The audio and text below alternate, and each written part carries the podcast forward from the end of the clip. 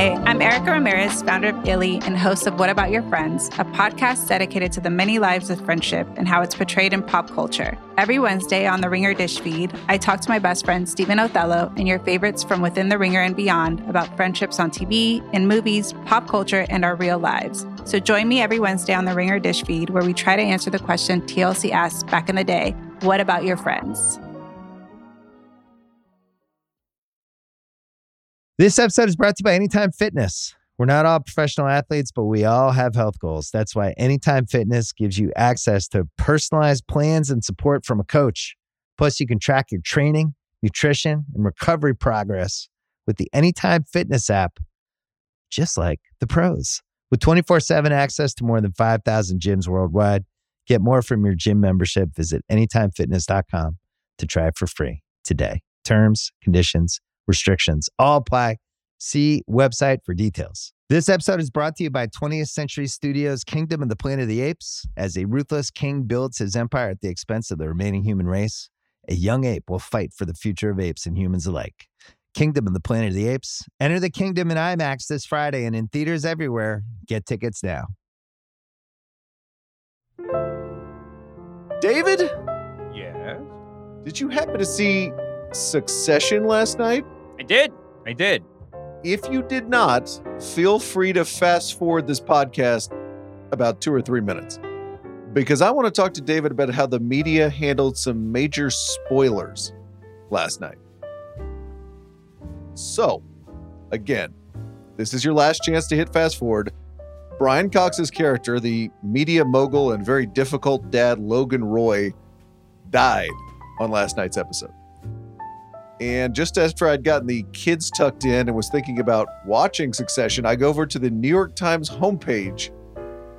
And right there at the top, David, is a big picture of Brian Cox with the headline How Brian Cox Felt About That Big Episode 3 Twist in Succession. Not a spoiler exactly, but already I'm on high alert that this is going to be a consequential episode of television. Sure. The subhead was even funnier.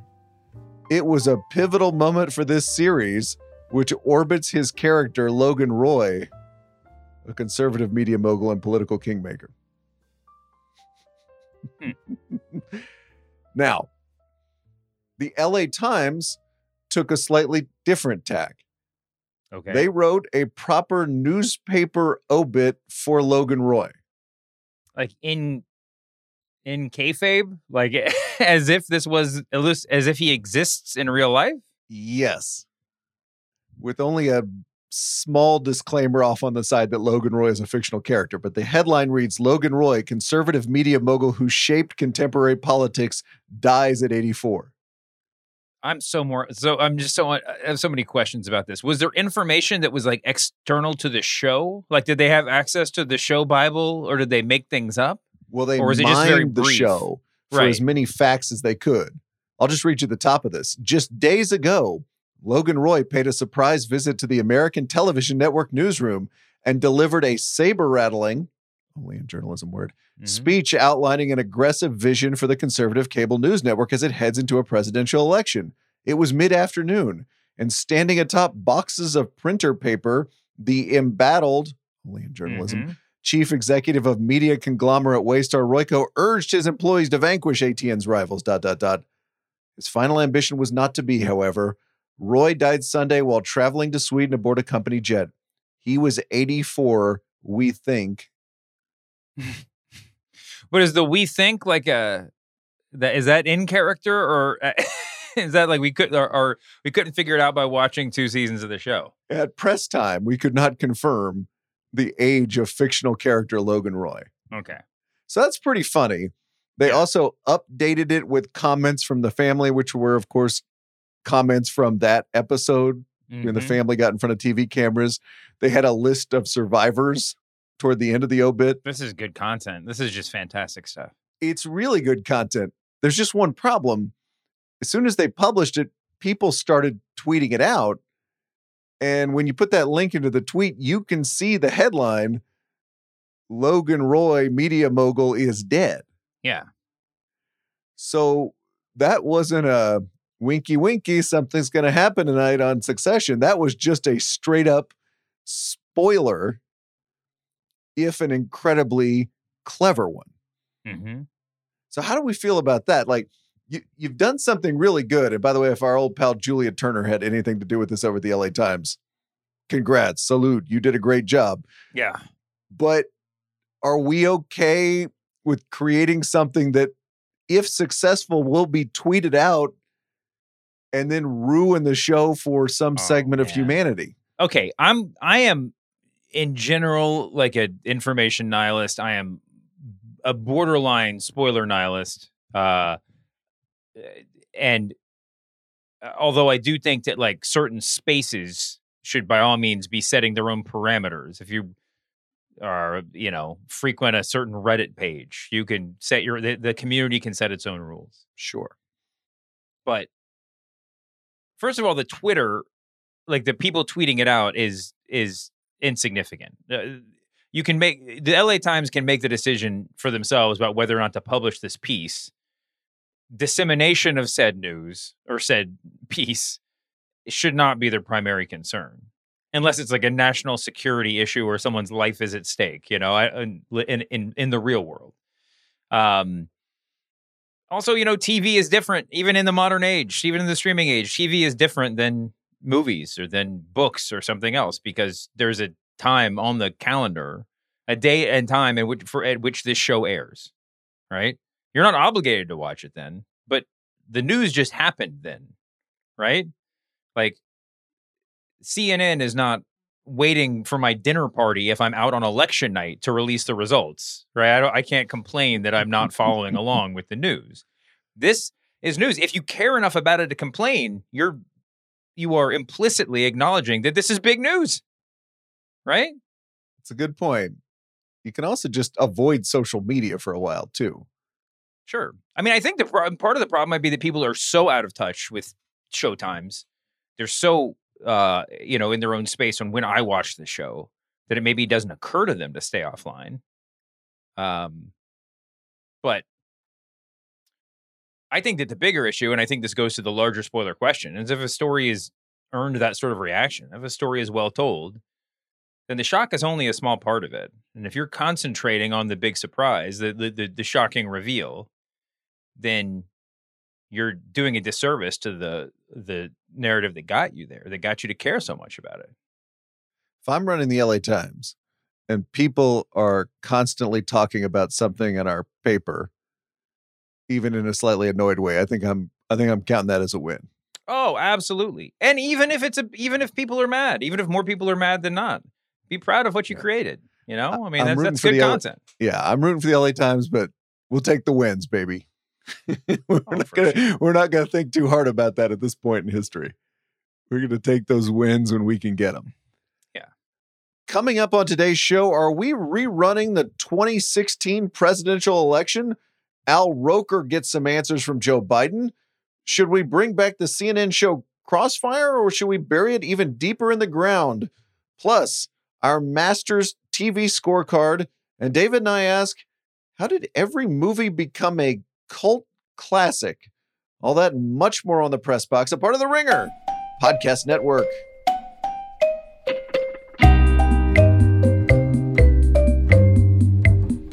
Consumers. Bryan Curtis, David Shoemaker, producer Eduardo Ocampo here, sitting in for Erica. David, the last few days I have been reading a lot about the 2024 presidential election. And there seems to be a notion out there that it has the same vibes, the risk of using that word, as the 2016 presidential election. Not only does Donald Trump have a very good chance of winning the GOP nomination, he has figured out a way to make the media cover him to the exclusion of everyone else. Now, there are two parts to this idea. One, as Politico's Sally Goldenberg and Natalie Allison report, Trump's Republican opponents are mad that they're not getting any attention. Did you know, for instance, that Nikki Haley was campaigning on the border last week? Um, I don't believe I knew that. Did you know that Mike Pompeo went to Ukraine? No, is Mike Pompeo? How, well, not officially in, but His hat is not in the ring, but potentially ringside. he's running. he is. He has not had his incredibly, uh, how shall we say, less than uh, exciting announcement that he is actually running for president. But he is saber rattling, as the LA Times likes to say. Did you know, David, that Ron DeSantis was holding puppies while encouraging pet adoption last week? that cannot be true. It That is- would be the two truths and a lie. That would be the lie. all true, according to Politico. This is deja vu all over again, said Terry Sullivan, who ran Marco Rubio's 26 campaign for president. Trump dominates media coverage, making it impossible for his competitors to get any coverage or forward traction. So that's the first part. hmm Trump was getting indicted. He wasn't really campaigning. He's done barely any conventional campaigning at all. But his very presence is making it hard for anybody to get attention. Part two Mhm. of this is the companion media critique, which is that we are rerunning our 2016 coverage hmm where we see what happens when we talk about Trump. See those high ratings that came in for followed Trump's car to the Manhattan courthouse coverage. Yeah. One more quote from that Politico piece. What's frustrating to me is we didn't learn a damn thing from 2015 or 2016 when it comes to just giving him absolute roadblock media coverage, said David Kochel, a veteran of six Republican presidential campaigns. I get it. It's a big story, but this was getting covered like dot, dot, dot, the opening of the war in Iraq or the OJ chase. You mm-hmm. couldn't escape it. Speaking broadly, as these critiques tend to be broad, are we covering Trump in a 2016 kind of way as we gear up for another presidential election? If there's a big win for Trump in being indicted by the state of New York, it's that he got eh, all the news networks got a little taste of what it used to be like again. You had all the, you, you know, went to your meetings, major, major apologies. You've been living mostly clean for the past couple of years, and then you just got a little whiff of it again, and you're just like, oh shit, we got to that, that just it just it just makes it so much easier just to follow Trump around, you know. Remember when CNN and Fox were ignoring Trump Mm-hmm. for different reasons? CNN wanted to take that red countdown clock off the screen all the time. Yeah. Fox had the soft ban.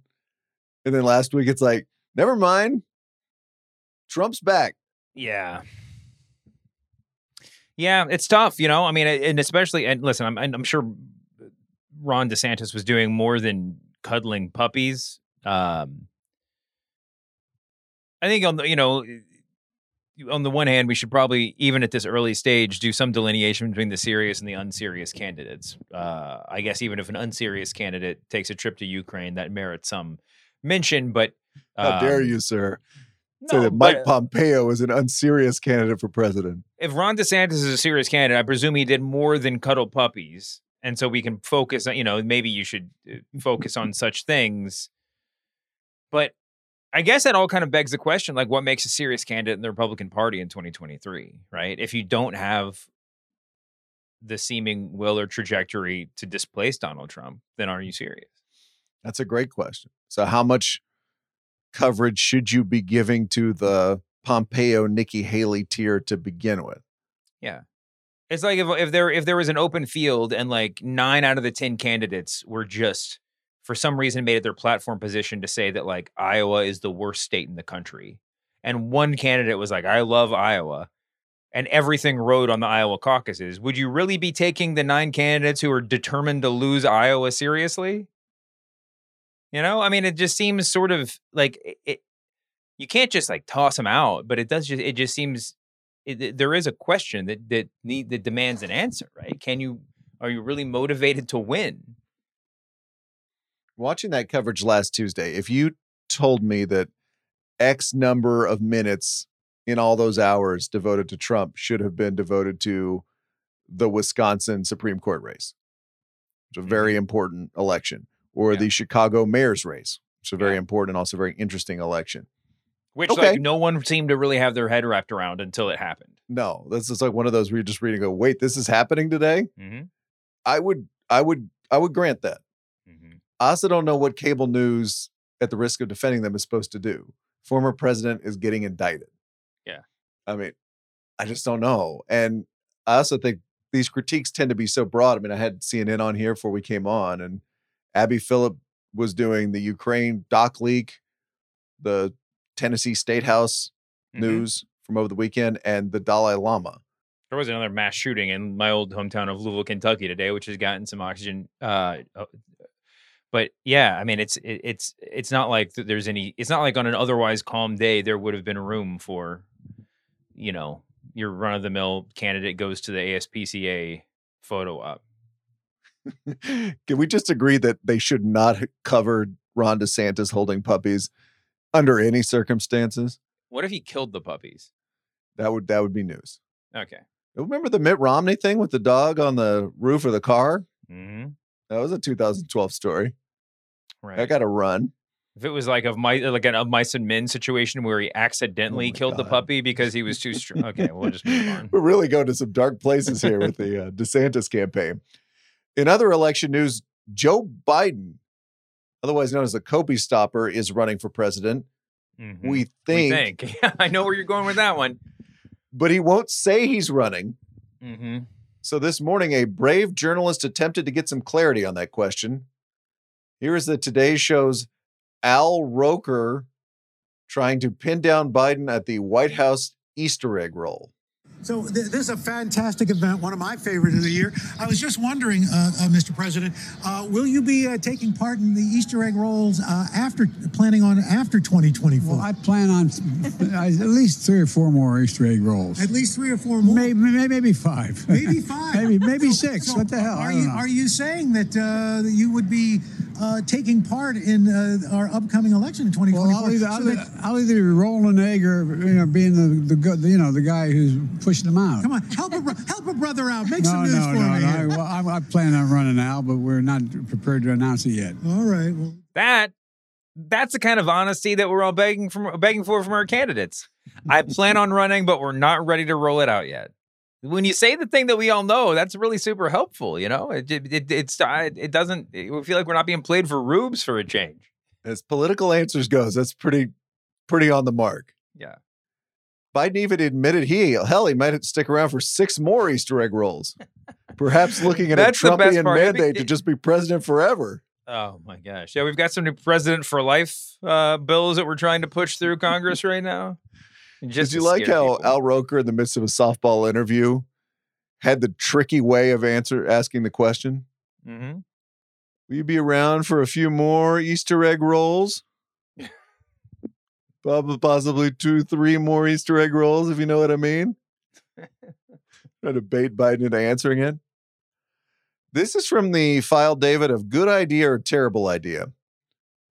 I can't decide which. Remember the CNN show Crossfire? Of course.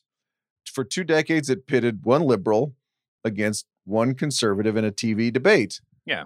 Until October 2004, when Jon Stewart entered the chat. We talked about this last week. Here's just one, what I wanted to tell you guys. Yeah. Stop. stop, stop, stop, stop hurting America. Okay, now let me- And and come work for us because we, as the people, How do you pay? the people, not not well, Better than CNN, I'm sure. but you can sleep at night. See, the, the, the thing is, we need your your help. You're right now. You're helping the politicians and the, the, the, the corporations, and we're left out there beating to up on mow them, our you just lawns. said we're too rough on them when they make mistakes. No, no, no. You're not too rough on them. You're part of their strategies. You're partisan. Um, what do you call it? Hacks. That was Tucker Carlson and Paul Begala getting the business from Jon Stewart. Two amazing things about that clip. One is I had forgotten that it was in front of a live studio audience. Why was Crossfire just being filmed in front of the studio audience? It was in an auditorium, and you would think that the auditorium showed up to see Crossfire, but they were just cheering and applauding the guy who was making fun of Crossfire. Was it a special like 92nd Street Y episode of Crossfire Yeah, I with think it was in Jon Stewart as the guest? Oh, okay. Yes.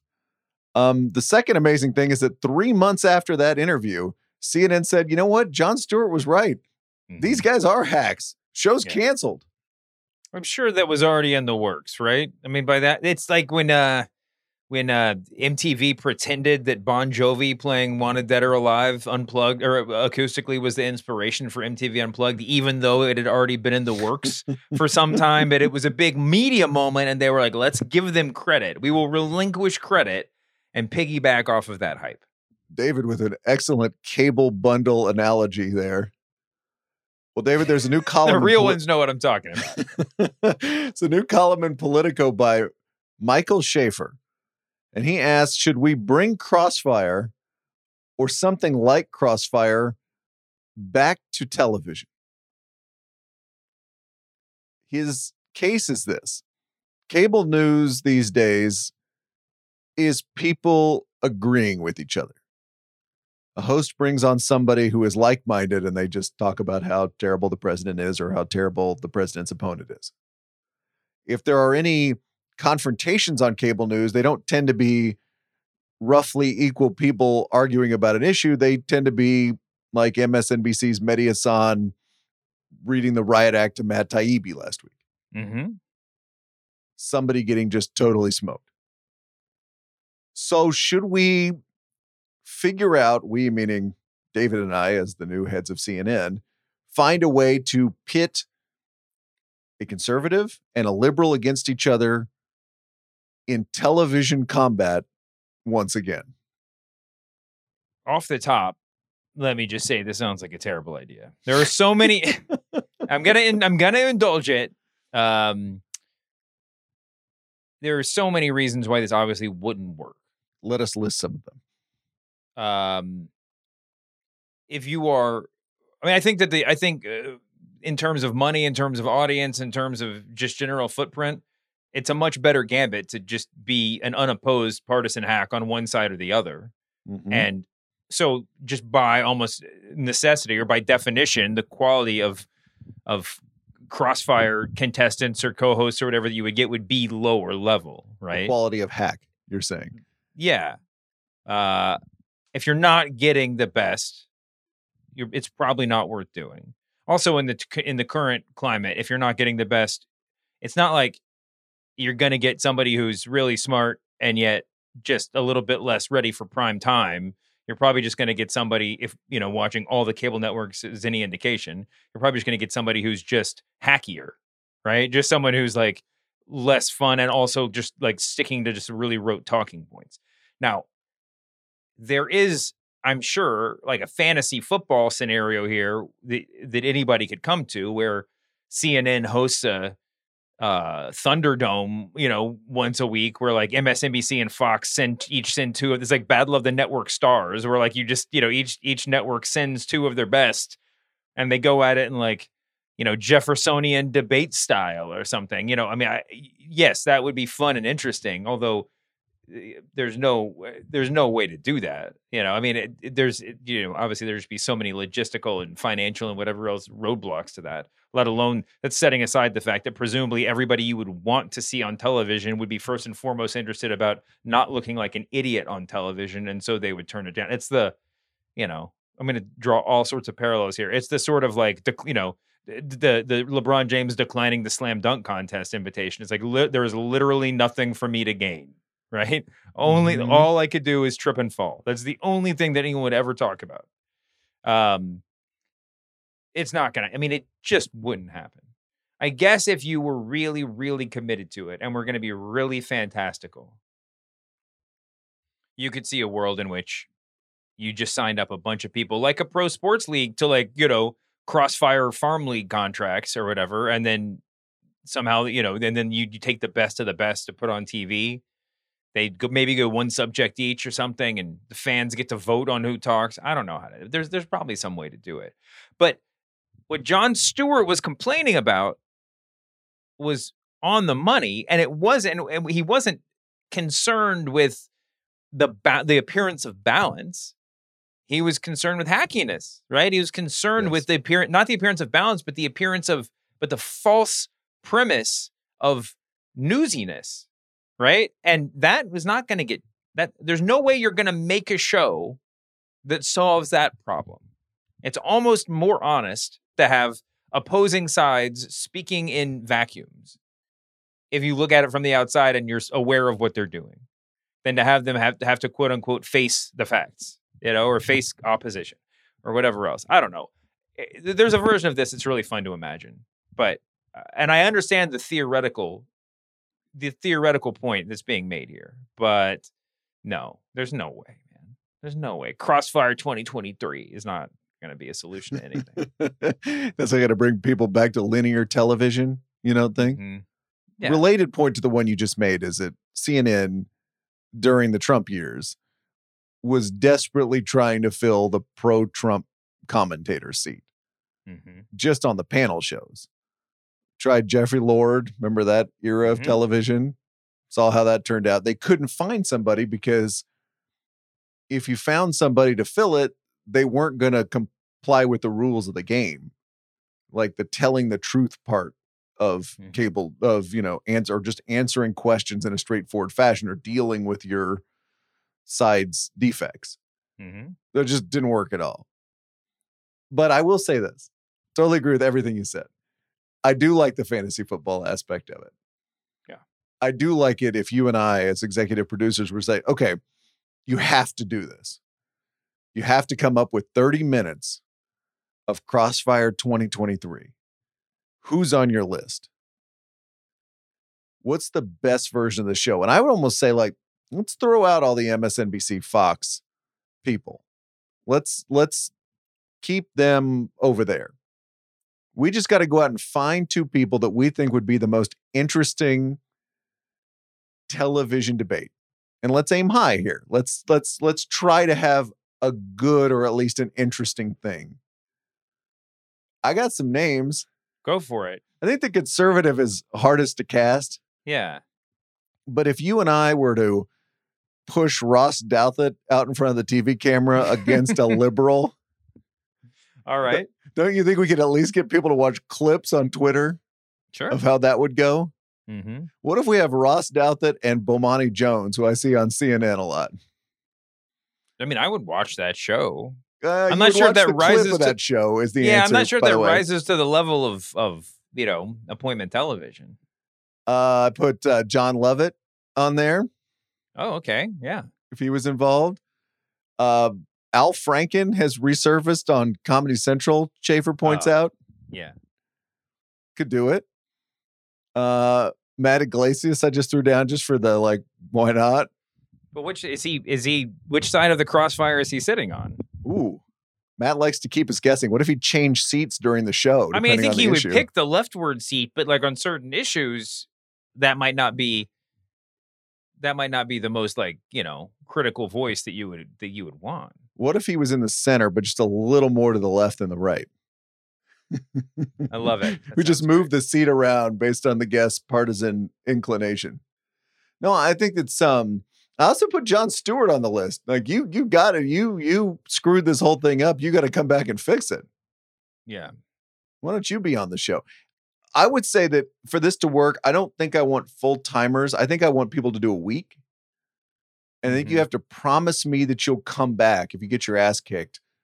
You have to come back the next day and the next day after that. Yeah. And you probably will want to come back because Yeah. you don't want to leave. As you say, there's there, there's something to lose here, and you don't want to leave a bad taste in everybody's mouth. Again, I don't think this is a good idea in anything, but would I like kind of like to see this? Mm-hmm. At least again, at least a clip of this on Twitter so that I could, you know, send it to you and we could have a nice chuckle about it. Yes, I would. All right, I have I have I have another idea. What if we bring back Crossfire, but it's like the '80s version of Crossfire, with you know the the the Braden Buchanan era of Crossfire. Maybe you could take it back even further because I don't know if '80s feels old timey enough, but I want I want old fashioned political like I want it to seem like it's like the the film quality and the debating people are out of American history Yeah. So somebody smoking. but on they're the actors, they're actor, they're performers, but debating current events in earnest, right? We script, we, we can script their debates or at least script their talking points, and have them like, yeah, smoking cigars, sitting cross-legged with a really low coffee table in between them, and Somebody like playing Nixon? Like, I don't totally understand who's doing this. No, no, no. They're they're they're they're fictional characters Okay. debating current issues. Like 1960s guy Yeah, exactly. with glasses like, uh, well, like This the ones we you and I don't are have wearing to- now. Yeah, they, they they don't have to think about this way. We don't have to think about the people and whether or not they're hacks. No, no, no.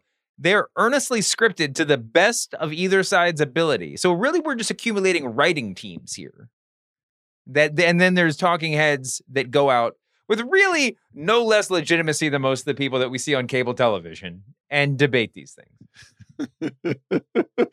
Coming up on the press box in just 30 seconds, how did every bad movie become a cult classic? AKA the Mario question. But first, David, let's do the overworked Twitter joke of the week where we celebrate a gag that was so obvious that all of media Twitter made it at exactly the same time. Send your nominees to at the press box pod where they are always, always gratefully received. Sure, you saw this news in the NBA. Minnesota Timberwolves big man Rudy Gobert threw a punch at his teammate Kyle Anderson on the sidelines yesterday.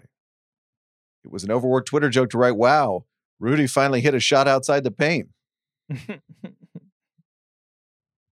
You think that joke's worth four number one draft picks, or given David's polite chuckle, maybe just one? Congrats, you made the overworked Twitter joke of the week. This episode is brought to you by Anytime Fitness. We're not all professional athletes, but we all have health goals. That's why Anytime Fitness gives you access to personalized plans and support from a coach. Plus, you can track your training, nutrition, and recovery progress with the Anytime Fitness app, just like the pros. With 24 7 access to more than 5,000 gyms worldwide, get more from your gym membership. Visit anytimefitness.com to try it for free today. Terms, conditions, restrictions all apply. See website for details. This episode is brought to you by Jiffy Lube. Cars can be a big investment, so it's important to take care of them. I once got a car that I started out with 25,000 miles on. I got it to over 200,000 miles because I took care of it. You know how you take care of a car? You take care of the maintenance, the oil, the brakes, all that stuff. And if you don't, you can have a car just completely fall apart. When your car needs maintenance, head to Jiffy Lube. They provide automotive excellence at speed. Get your oil change, brakes checked, tons of other multi care services. It's all done by expertly trained technicians who actually care about taking care of you and your car. Jiffy Lube, car more. To find coupons and start an instant online estimate, visit jiffylube.com. This episode is brought to you by Cars.com. When you add your car to your garage on Cars.com, you'll unlock access to real time insights into how much your car is worth. Plus, view its historical and projected value to decide when to sell. So, when the time is right, you can secure an instant offer from a local dealership or sell it yourself on Cars.com. Start tracking your car's value with your garage on Cars.com.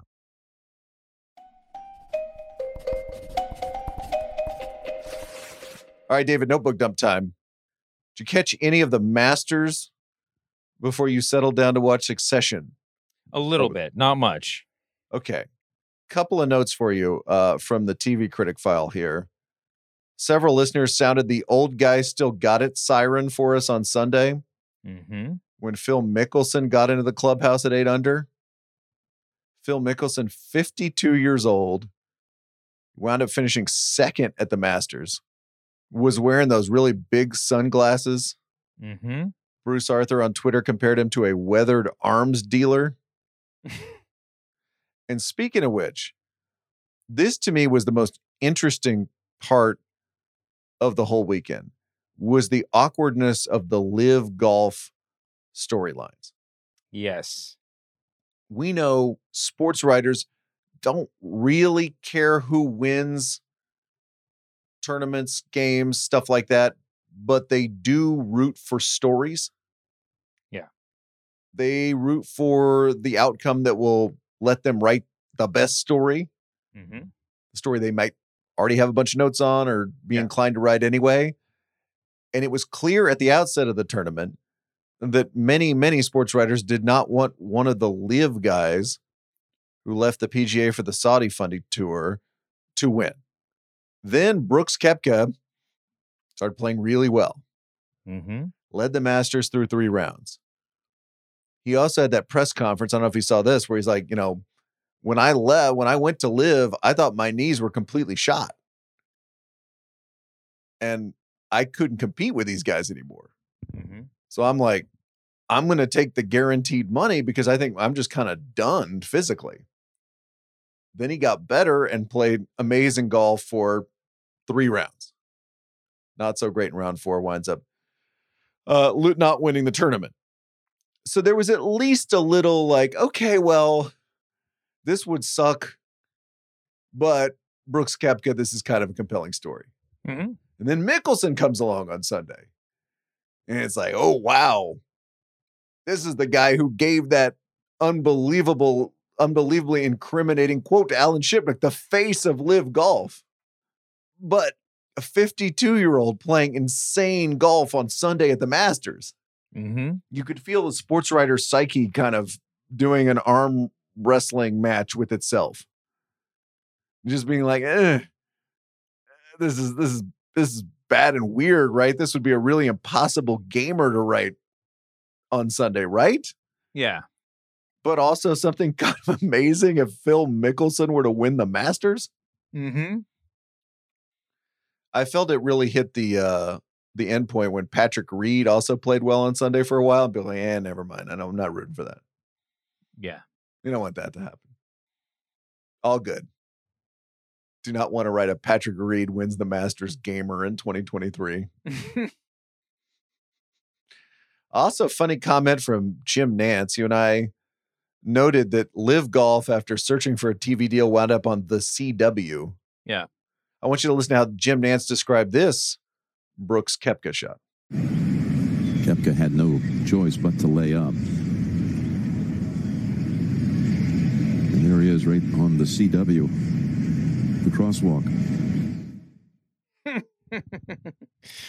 oh, fantastic work. Were you familiar with that abbreviation for crosswalk?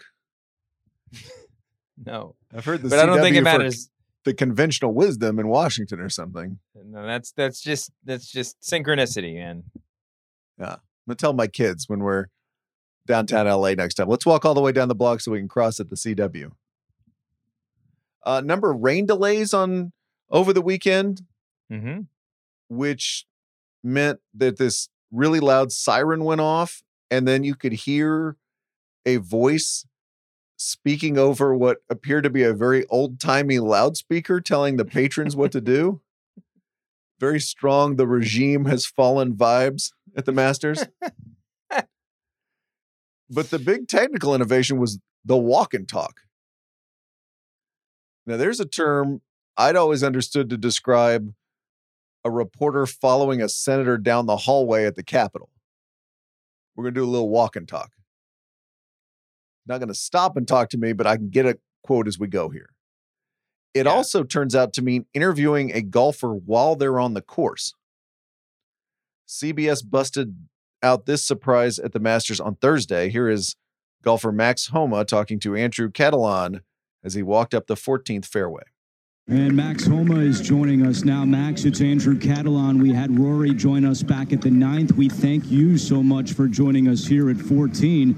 You just made your first birdie of the day at 13. How would you characterize your round so far?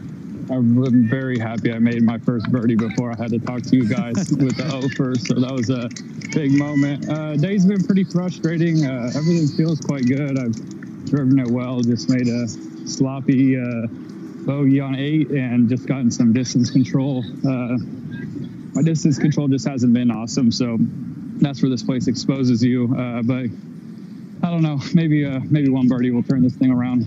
We've seen versions of this in baseball and in the pre pandemic XFL, Right. talking to players and coaches during the game. Yeah. How do you feel about this as the next frontier of sports television? Um, I frankly think it's a smart move. You know, the other the other time that you hear the phrase "walk and talk" is when I think very specifically, but it's been used other other times. But talking about Aaron Sorkin's show, The West Wing, because like so much Oh. of the show is so wh- when it, when when a show is like that is is necessarily so constrained to like a couple of tiny offices the the real brilliance of it was that you can have the same conversations walking down the hall from one room, one room to the next and you can't just sitting boringly around a coffee table or something. It gives it some urgency and i think that there's i think that that conveys into the sports world actually pretty well. Sports is just is is by definition active and even if you're not one of the people running up and down the field or swinging the golf club or whatever i mean you can see how much coaches just like the test being made to stand still for 30 seconds to say something about the half that they just played Mhm. right i mean it's like it's inherently like taking a break from the thing that matters to do another thing then again matters you know whatever but it doesn't really it's not it's not what you're there to do um and i think you know you catch you catch somebody in motion between two things that they had to do anyway it makes a lot of sense i think frankly the coaches would probably rather just have that conversation on the way to the locker room like literally moving hey you got to walk down here anyway Mhm. that you know maybe put the Indulge locker rooms a little bit further down you know yeah it's like it's like when you talk about like the sidle all the different ways to like talk to players backstage isn't like the cream of the crop just like walk with me to my car like let's just like come on like let's Yes. go have this conversation Yeah. The little the the sidle. Absolutely. but yeah i mean I, I think that i think that doing it in motion has a weird propulsion to it not just in the literal sense but like it you know eh, it keeps you talking also you're not you're doing another thing so you're almost by inherently not like you, you it's a little bit harder to avoid the point right if you're if you're walking down the street talking to somebody i feel like in, in a weird way you're more likely to get some honesty out of them golf is perfectly set up for this because there's a lot of walking. So that Max Homa in that clip had just hit his tee shot. He's got a long way to go. Mm-hmm. As you say, he's got time. And I think what's cool about it, as CBS used it this weekend, and the networks have played around with this with other golf tournaments before, is you can address the thing that you're doing right now. yeah It's not just, hey, coach, what'd you think of your defense in the first half? It's like you just hit a shot, describe it to us, Mm. and then talk to us about your next shot and how you're going to hit it and how this green is how where the hole is how this how this hole is laid out right you can actually give the viewer interesting information rather than just cliches so that was really fascinating and then I totally agree. Yeah, I think in general, when you interview somebody, you're looking to get detail, right? yes And some of the hardest things to do when you're doing an interview like you do on this show is to put someone back in a specific place. Ma- um, I want to ask you about the time that you were filling in, the, you know, whatever, and who knows if they're going to remember how that felt, how much setup it's going to take to get to that point. You know, there's a great value to like getting whoever famous golfer or athlete in general to sit down for an hour and really dig in. But I'd say more often than not, you're probably going to get more interesting answers by saying if you could just like appear in a puff of smoke and be like, "Tell me about what just happened." and what you're about to do next Yeah. like Homa's about to hit his approach shot Mm-hmm. like you we can we can actually do what just happened and what's about to happen Yep. golfers by the way do this in the, my very limited experience being in those press rooms right after a round especially at a Mhm. major they will sit there and often take the press through their round hole by hole especially if they had a really particularly good round Yeah. so as you say you're just kind of doing that in real time Mm-hmm. and specificity, dude, absolutely. Whenever I get mad at those sideline reporter interviews after a football game, I'm like, no, no, I just want you to ask about a big play.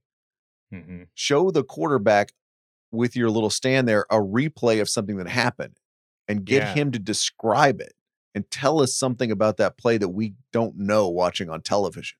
Yeah. And it was really clear in golf. It was so funny because so Homa hit his hit his tee shot.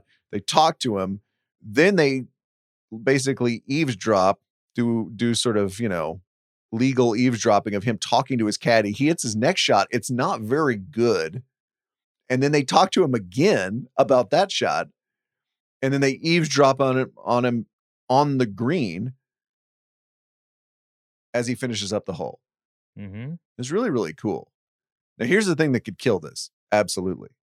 If a golfer screws up immediately after doing one of these walk and talks, this is from the New York Post. uh, writing about Justin Thomas, who did one on Saturday. When the interview was over, Thomas promptly bogeyed the par 5 15th hole to fall to two over. Then he bogeyed 17 and 18 to drop to four over for the tournament and missed the cut by one. Thomas, who didn't speak to reporters afterward, looked distraught. So he did the walk and talk. Then he missed the cut. And then he didn't talk to reporters after the tournament. Hmm. So we may get reporters weighing in on the walk and talk slightly differently. But do you is a walk if if if if there's a walk and talk, and then somebody does well, do you think that will reflect positively on the walk and talk experience? Sure. If you do the walk and talk out all the time, eventually you're going to get some birdies out of it. Some come get me again. Ones. Come come dial me up again. This is great. Let's talk Yeah. some more. Golfers are superstitious just like anybody else. By the way, this is probably not going to happen like on Sunday at any tournament, especially a major. Hmm. Trying to win a major, like I, I just kind of don't have time for this right I love now. the idea of them just having unfettered access, like someone's lining up the putt on the 18th hole or something, and you're just like, "Hey, One Mr. minute. Curtis, let me let me ask you what you're doing here." Mr. McIlroy, can I just have one more second before you tap that in? One more topic for you, David. The new Super Mario Brothers movie. Number one at the box office. Yeah. The New York Times did one of those classic culture pages pivots. We're not going to write about this Super Mario Brothers movie.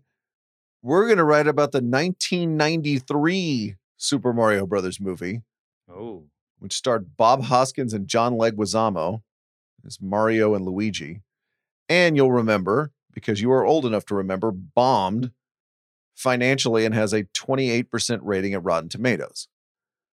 mm-hmm. Well, this line in the story by Darren King stuck out to me. Today, Super Mario Brothers, meaning the 1993 version, has been the subject of something of a reappraisal, achieving a surprising cult status in the process.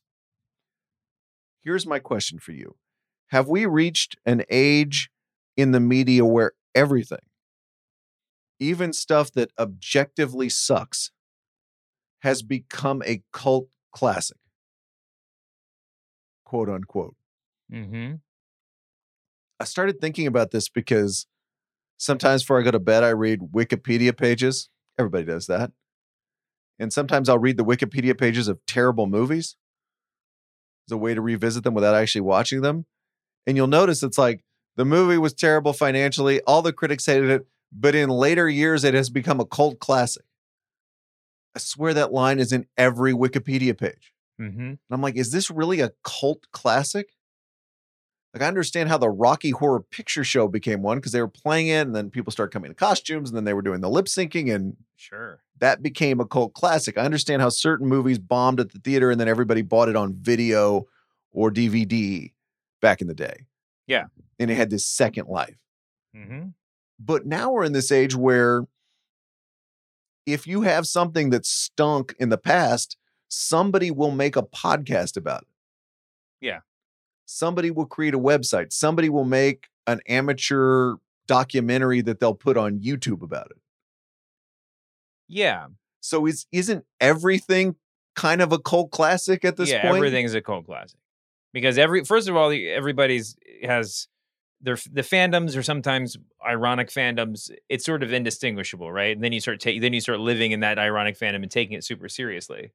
Um, and also, you talk about people buying VHS and Blu-ray. I mean, people don't really buy even DVDs anymore. No. but because of access on streaming platforms, and even the even when we pay to to download things and stream them, more people are almost. I guarantee more people are watching your run of the mill box office bomb when it pops up on their streaming platforms than ever would have taken the time to watch the Super Mario Bro- Brothers movie from 1993 before. Absolutely. Um, it's just it- just numerically, you know. I mean, it, it makes more it makes sense that more people will have seen it now. So whatever the metric used to be for, you know, Rocky Horror Picture Show or whatever else, that is going to get the bar goes up and up. I mean, people are so many people are going to you know are going to watch. Also, people everybody wants to have a unique sort of fandom. So like whatever you go to Comic Con, there's going to be people dressed up as Mar- the specific Mario costume from the you know 1993 live action film, right? Everybody wants to Mhm. have their everybody wants to have their window.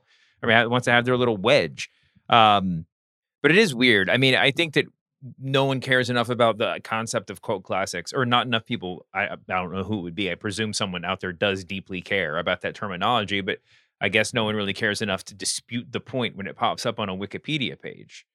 You know, I mean, but but there's yeah, and and there's I think at the end of the day, we're really in a oh god, now I have two more things. One, because of our limited because of the limitations of media and just our kind of resources, we we went to a lot fewer movies when we were growing up than like we do now. The, you know, whatever. If the national if uh, Siskel and Ebert were like two thumbs down, that could just that was just it, right? If Pauline Kael was just like never just this movie is trash. A lot of people would be like, "Thank goodness I don't have to put that one on my list. I don't have to spend my time and money to go to deal with this movie. It's done, Yes. right?" Now you just have it. Now it's like I don't care what anybody said. I don't care what Rotten Tomatoes said as much as much as people love to complain about the ratings on there. Oh, this popped up on Netflix at the exact moment that I'm looking for a thing. Okay, I'll push play. You know, I mean, it's just we're so we have so much more time and and and, and whatever. And and the and you're interested to see a bad movie because it's bad. You know, you're just like, oh, I just want to get the flavor of this thing. We just have so much more at our fingertips. Now, does that make it somehow different than what a, uh, oh, a cult classic? That's very different than what we think of as a cult classic. All of that stuff combined. I agree. And by the way, I think that's cool that things can have the just constant reappraisal. Mm-hmm. That it's not Siskel and Ebert and Pauline Kael and the old guardians of culture Yeah. get to have, you know, the final say or or just how the movie was released and marketed. Yeah. and that's it. I also do think it also creates this culture where nothing actually really failed because it was Mhm. rediscovered at some point for a podcast Yeah. or Quentin Tarantino was showing it at the New Bev down here in Mhm. Los Angeles. And it's like, by the way, he actually showed the old Mario Brothers movie the other day. It's like there's just nothing. I mean, Bill had that a riff on his pod that I thought was so funny a couple weeks ago, where he's like, people will find an NBA draft bust and cut up like two minutes of clips of him. I think he was talking about Jason Williams, and he's like, Jason Williams was a problem. Yeah. And you're like, you're right. This two minute clip package shows Jason Williams was the best basketball player of all time. Unfortunately, he was not. Mhm. but we all love the nostalgia, right? It's like, dude, awesome. Jason Williams. I remember him. Mm-hmm. That's cool. I think that's the same impulse. I don't know which of the various Jason Williamses you're talking about, and I don't think it matters. That's kind of the best part about it. Uh, yeah, no, you're right. I, I do think that they're also in a when it comes to movies and stuff. They they always say the opposite of love is not hate; it's like apathy. You know, and and there's a there's probably a, a great swath of movies to which we're so apathetic that we would never be having they would never enter into the context of this conversation. I think bad movies end up rebounding in a weird way. I mean, movies that sort of get panned or whatever. That's sort of how you do this because we are in a weird, just like all art is good art moment in history. Even though we all have Yes. opinions and opinions are spoken more loudly and more vociferously than ever by more people than ever in history.